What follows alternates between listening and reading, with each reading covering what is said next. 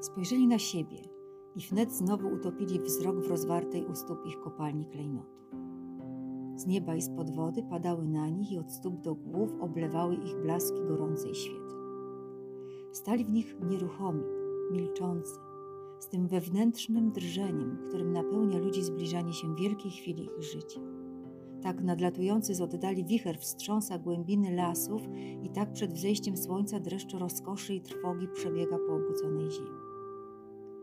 Zaczynali rozmawiać, ale rozmowa im nie szła. Głosy cichły, czymś przytłaczane i słowa urywały się w połowie. Zdawać się mogło, że o czymkolwiek mówić zaczynali, wszystko nie było tym, o czym mówić pragnęli, a nie mogli, jeszcze nie mogli. Pod ogorzałą skórą twarzy kobiety przepływały co chwilę rumieńce zawstydzenia. Oczy mężczyzny zaś co chwilę zwracały się ku niej i nieśmiało lub z chmurną trwogą odwracały się w inną stronę.